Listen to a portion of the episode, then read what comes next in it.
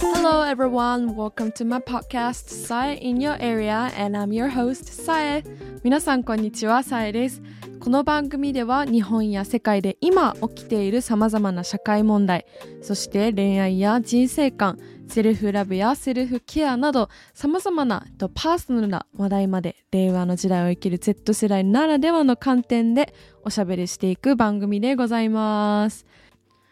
はいということで始まりましたポッドキャスト第2回目でございます。皆さんこんにちは。先週1週間はいかがでしたでしょうか？どんな1週間だったでしょうか？で初めましての人がもしいてたら初めまして。このポッドキャストを聞いていただいてありがとうございます。でね私自身のこと多分まだよくわからないと思うと思うんですけどえっ、ー、と、このね、一個前のエピソード、エピソード1の方で、まあ私の自己紹介であったり、このポッドキャストの、まあ方向性というかね、どんなポッドキャストにしていきたいなみたいな話をしてるエピソードがありますので、ぜひそちらの方をね、あの、聞いていただいてから、こちらの新しいエピソードを聞いていただけると嬉しいなと思います。で、皆さん、暑いね、最近。めちゃめちゃ暑くない？なんか今日もさめちゃくちゃ晴れてたけど多分30度くらいあったんじゃない？ほんまに。真夏みたいやった。ほんまに暑くてね最近もうマスクつけれないといけないじゃないですかまだ。でその汗がマスクの下ですごくて最近ちょっと肌荒れがやばいんですよ。ほんまに。深刻。ニキビが。あんまり私ほっぺたにニキビできないタイプなんですよ。なんかおでこの方に基本ニキビできやすいんですけど、なんかね、今年はね、すごいマスクの下、ちょうどマスクとこう、触れる肌、マスクと肌が触れる部分にめちゃくちゃニキビがなんか最近できてて、もうほんまに萎える。あーってなる。いつになったらマスクが外せる時が来るんやろうって思いながら過ごしておりました。で、まあ全然関係ないけど、この2、3日前からね、スター・ウォーズのシリーズを一から見直しております。そうなんですよ。で、まあなんでなんかっていうと、私まあもともとね、スター・ウォーズが好きなんですよ、スター・ウォーズのシリーズ。まあ、日本でいてるとさ、え、私スター・ウォーズ見たことないっていう人多くてさ、あんまりスター・ウォーズ好きに会ったことがないんやけど、まあまあまあ、それは置いといて、私はスター・ウォーズ好きなんですよ。で、最近ね、あの、ディズニープラスなんていうのかなサブスク？ネットフリックスみたいな、それのディズニーバージョンみたいな。ディズニーとかのコンテンツを扱ってるサブスクのやつに、オビワン・ケノービっていうオリジナルのシリーズが追加されたんですよ。で、それを見たいなって思ってて、まあ、オビワン・ケノービっていうのはもう説明すると長くなるけど、スター・ウォーズに出てる主要キャラクターの人で、その人は映画に出てくる、まあ、キャラクターなんやけど、今回のそのオビワン・ケノビっていうシリーズは、その人中心の、まあ、オリジナルスピンオフドラマみたいな感じでやってるやつで、まあ、それを見たいなー、見たいなーって思いながら、6月が、まあ、もう終わりに差し掛かっておりまして まあ、そろそろ見ようかな、みたいな。ドラマとか見る、ちょっと余裕がちょっとだけ出てきたかなって思ったから、よし、見ようって思ったものの、スター・ウォーズってもうめちゃくちゃシリーズ化されてるからさ、話がまあ繋がってるわけよ。せっかくなら、一からこう、スター・ウォーズの映画見てね、復習してから、そのドラマ楽しみたいなと思って、エピソード1のファント、ファントメナスやったっけ？ファントムメナス？ファントメナスやったかな？そう、の方からね、ちょっと 徐々に見ていこうかなってしてるところです。で、まあそれ以外は、まあ特に変わったことはなかったかな 普通に。でもね、ちょっと最近仕事と家との行き来ばっかりで、なんかね、友達に会ったり全然してないから、人に会いたいって 思ってた一週間でした。そんな感じです。皆さんはいかがでしょうか？私みたいにこう仕事と家との往復ばっかりで、ちょっと飽きてきたかなみたいな思ってる人とかいたりするかな？まあちょっとどん、皆さんがね、どんな風な一週間を過ごしたかはちょっとわからないですけど、今回もこのポッドキャスト進めていきたいと思います。はい。ということで、今回の、まあ、エピソードの内容なんですけれども、ちょっとね、うん、これは難しい問題なんですよ。うん。本当に難しい。まあでもね、ちょっとね、今回のこの話はもうエピソード2にしていきなりこんなヘビーな話をしていいのかって思ってしまうぐらい、うーんって考えさせられることなんですけど、まあね、ちょっとこのことについて、今からこれについて話していきたいと思います。本当はね、このエピソードを撮る前は、ボディイメージとかについて主要トピックとして話そうかなって最初は考えてたんですけど、このね、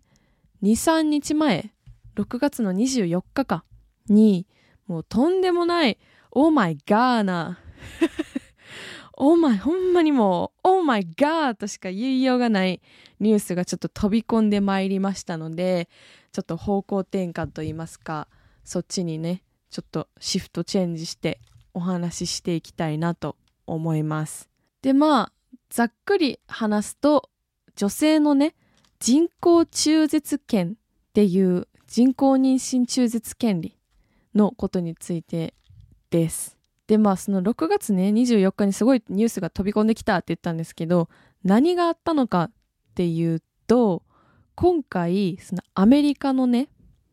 アメリカの連邦最高裁判所、まあ、いわゆる日本でいう最高裁、まあ、国の一番上にある最高裁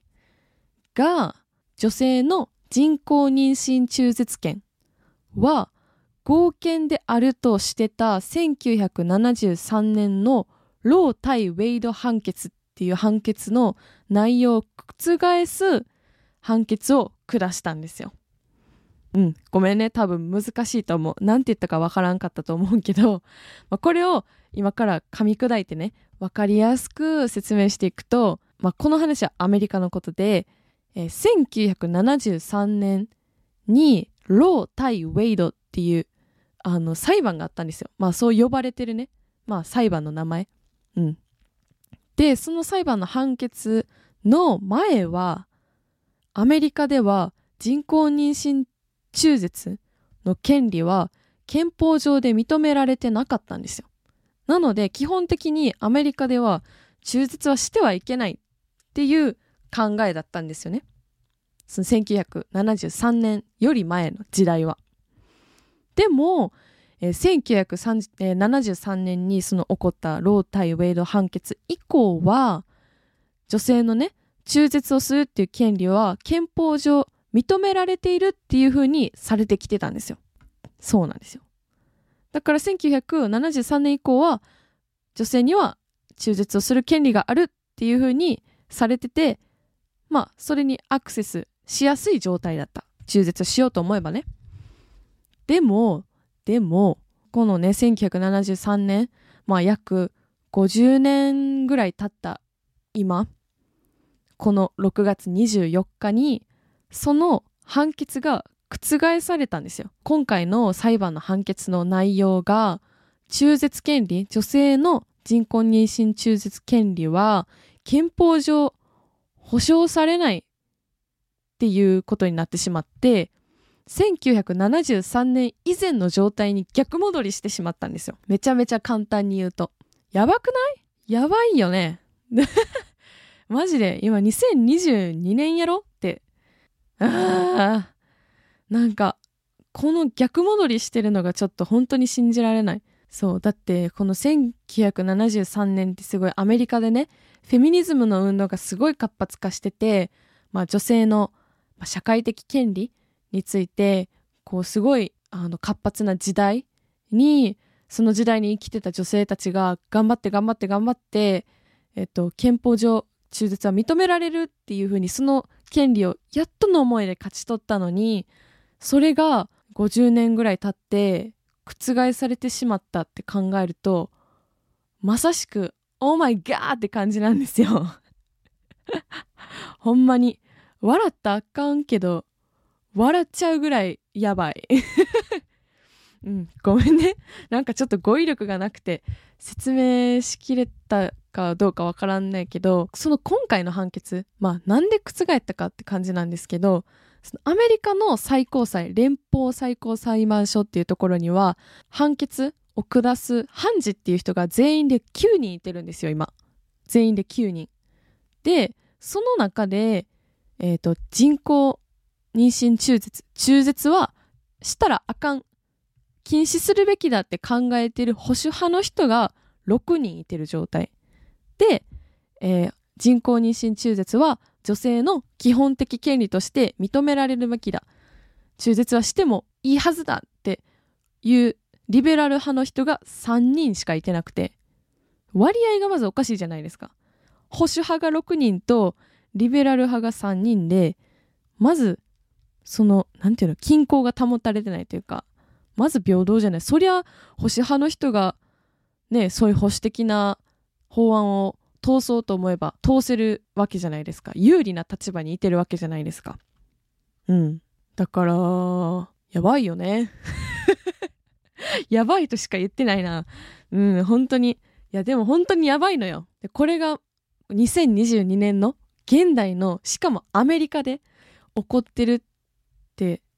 いうのは本当にちょっと異常なことだなって私は思ってます。まあで、なんでね、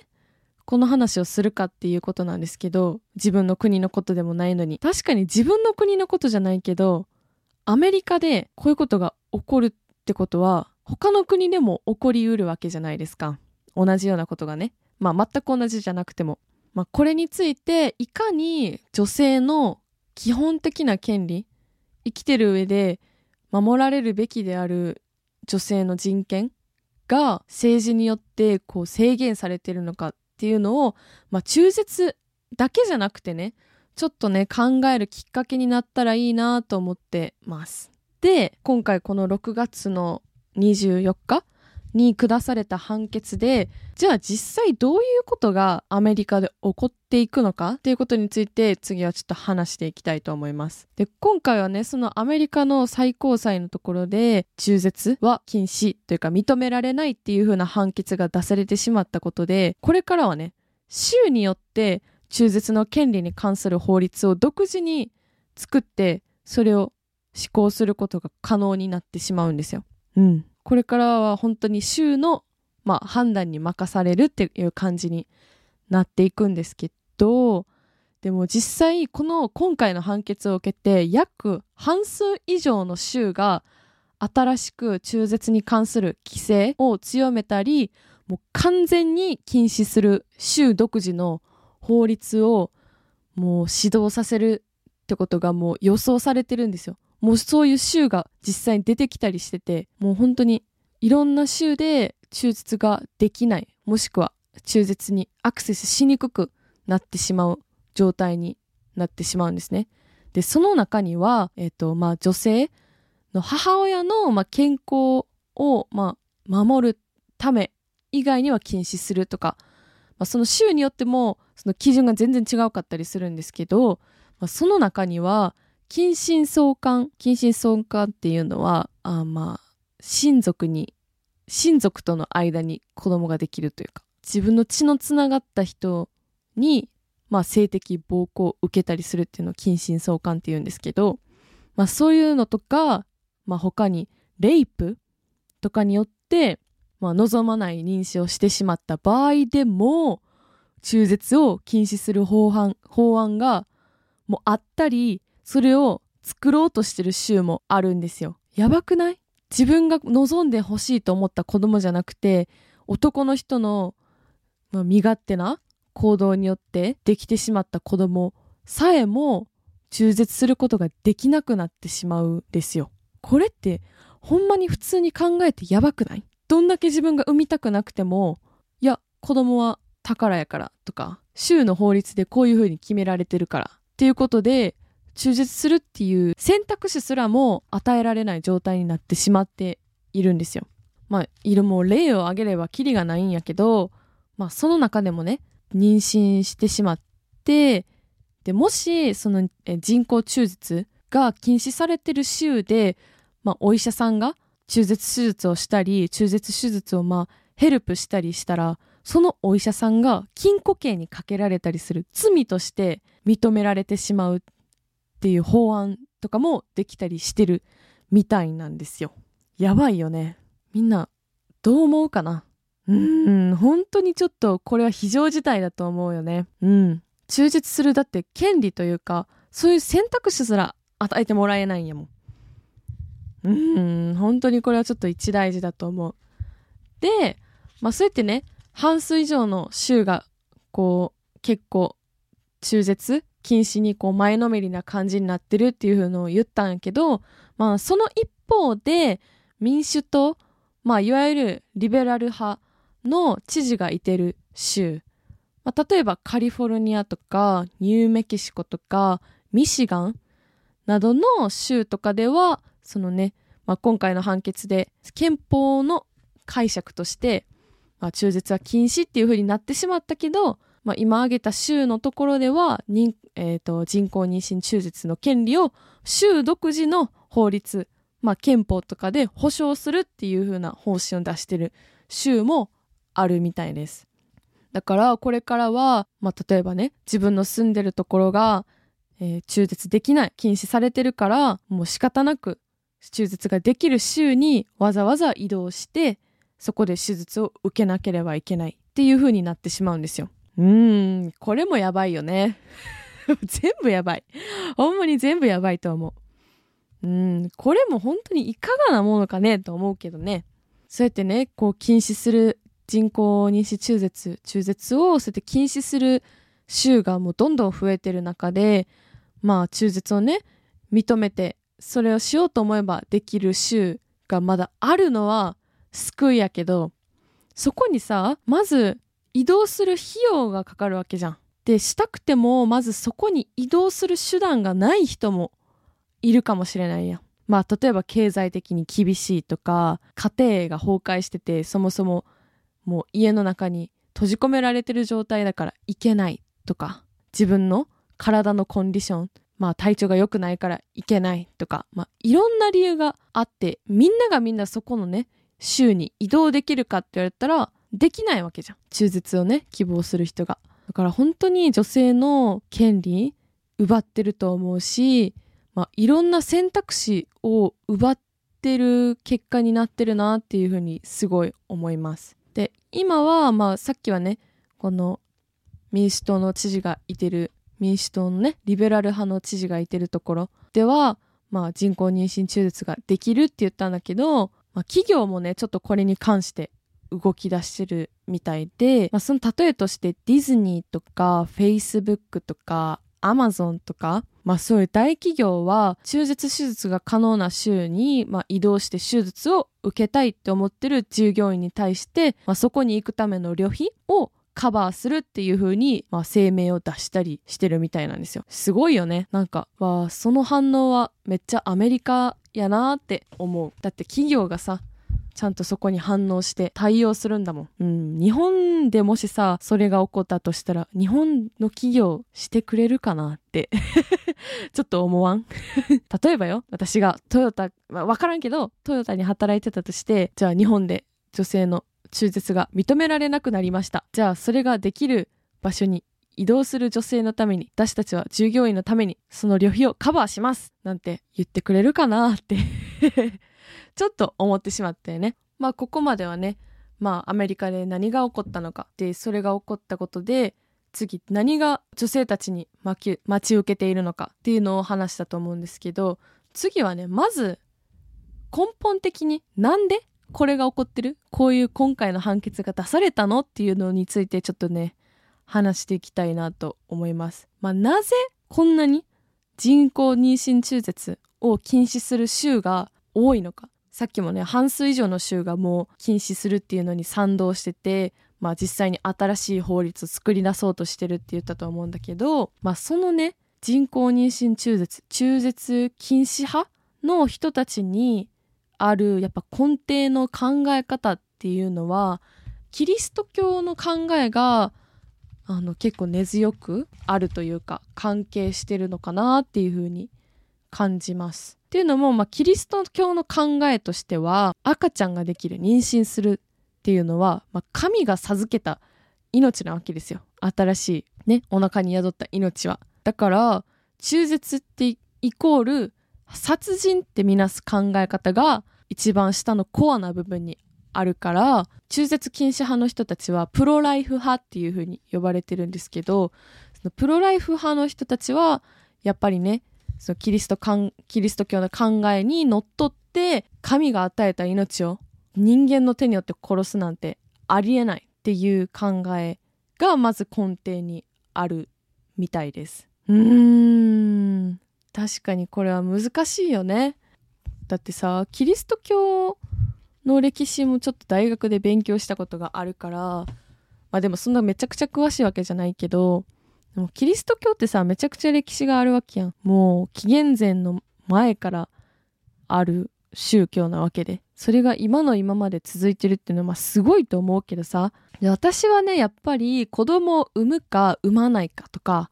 いつ何人の子供を産むかとかそういう妊娠とか出産とか中絶とかに関してはやっぱ女性の体に起こることじゃないですか。だからやっぱり女性に決定権があるべきだなっていうふうに思うんですよねだからそういう宗教の考えとかにのっとるんじゃなくて現実的にそれが女性のためになってるのかっていうふうに考えないといけないなと思うんですよね。まあ、そういうね女性の、まあ、妊娠とか出産とか中絶とかそういう生殖のことに関する、えー、権利のことをリプロダクティブライツって言うんですよ。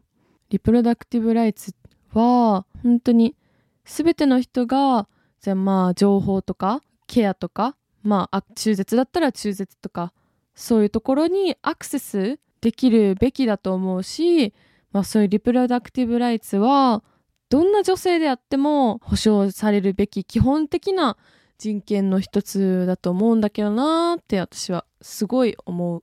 で、さっきまあ女性の体に起こることって言ったことに関連して言うと今ねリベラル派の人たち私と同じように中絶は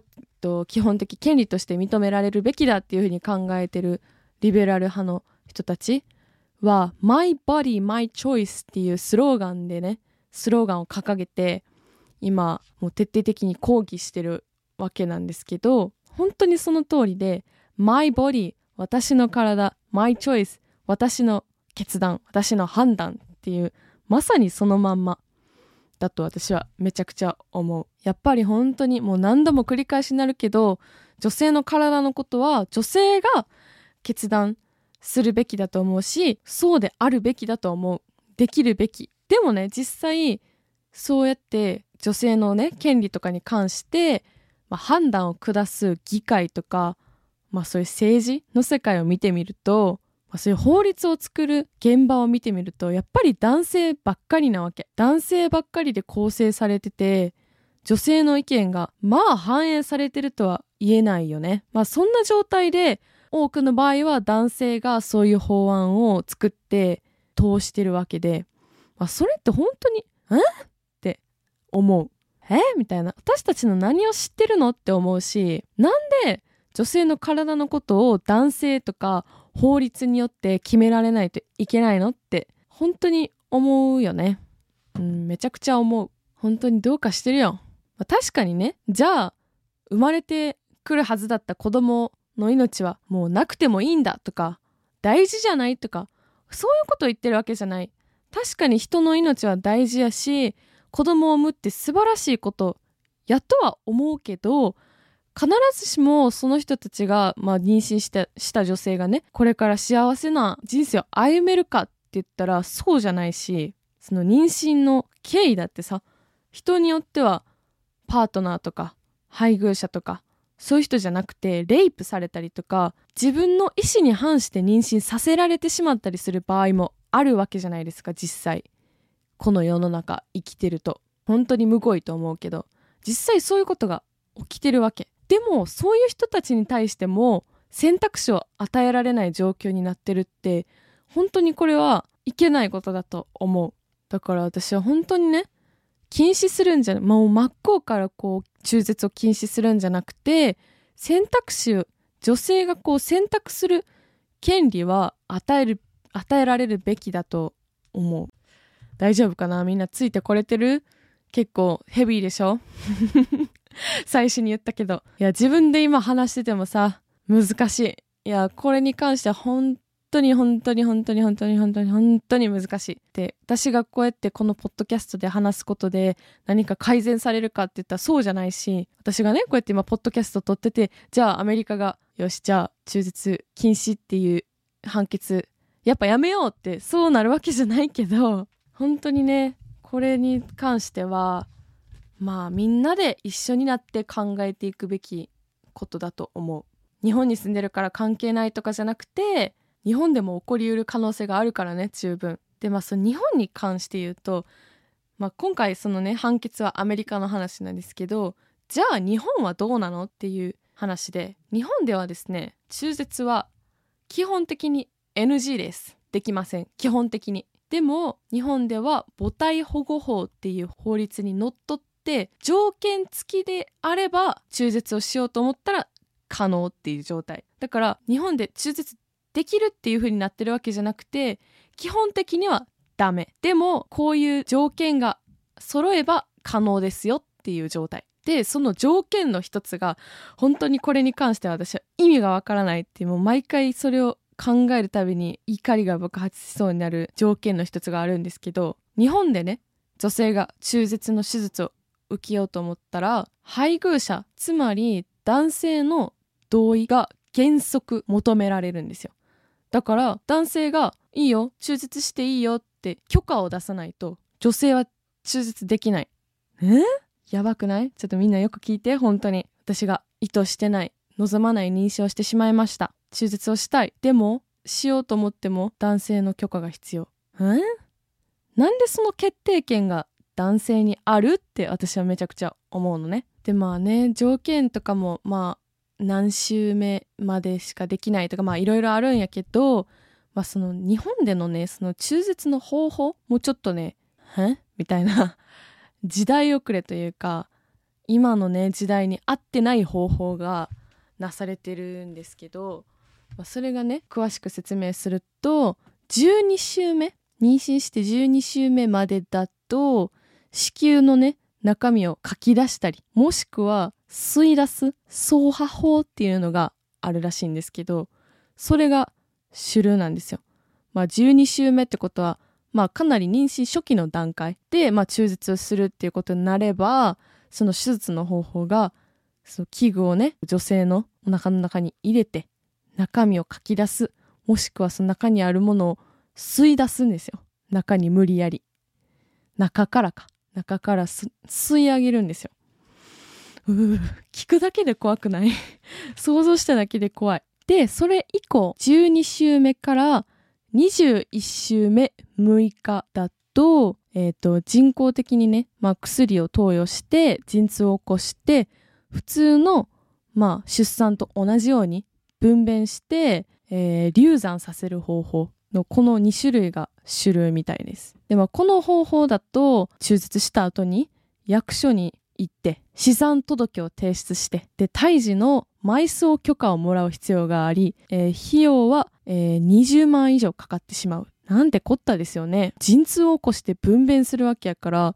女性に対する、まあ、精神的身体的な負担はすごく多いわけじゃないですか。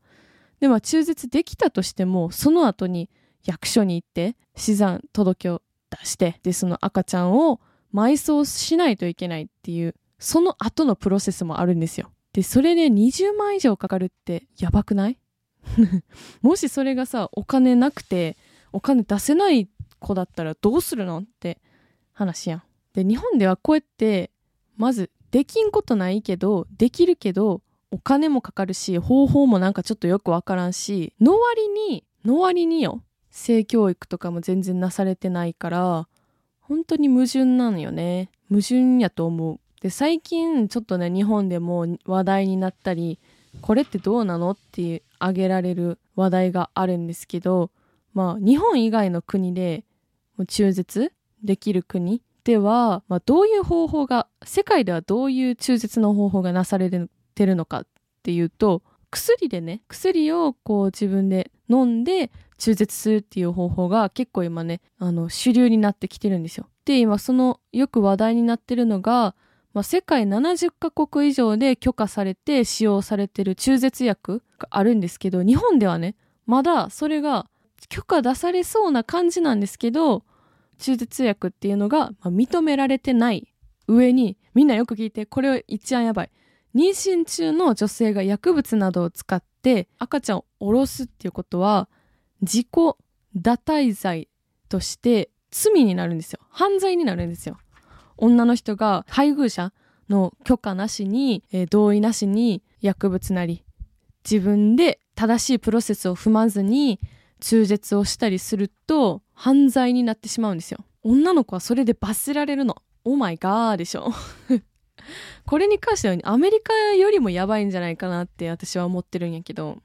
で私がマジでおかしいなって思うのはそうやってさ女性がもうどうしようもなくて赤ちゃんを中絶自分で勝手にしたとしてそれが罪になる割に中絶に対する条件はマジで意味わからんと思うしお金かかるし本当にさ理不尽だと思うんだよね。本当に他人事じゃないと思う。まず本当にさ配偶者からの許可がないと手術受けれんってなんで？って感じ。女性の体に起こることなのにさ男性の許可がいるの。もしさそれでさ単純によ考えいや俺は産んでほしいみたいな感じで言われてさえみたいな。私は産みたくないって思ってても配偶者の人が無理無理無理って言ったらその人は手術受けれないんよ。産まざるを得なくなってしまうの。んって感じじゃん。いや本当に手術の方法も、まあ、保険が効かんからお金がかかるっていうのも本当にうん女性全部において女性の負担が大きすぎると思う。でしかもしかもしかもよ。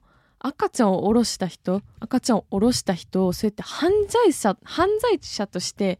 扱うのは本当にいかがなものかと思う。ほんまにマジでその法律もいつできたんって感じやけどさ。いつの時代に設定された法律なんて感じやけどさ。全く女性の立場を考慮してないやん。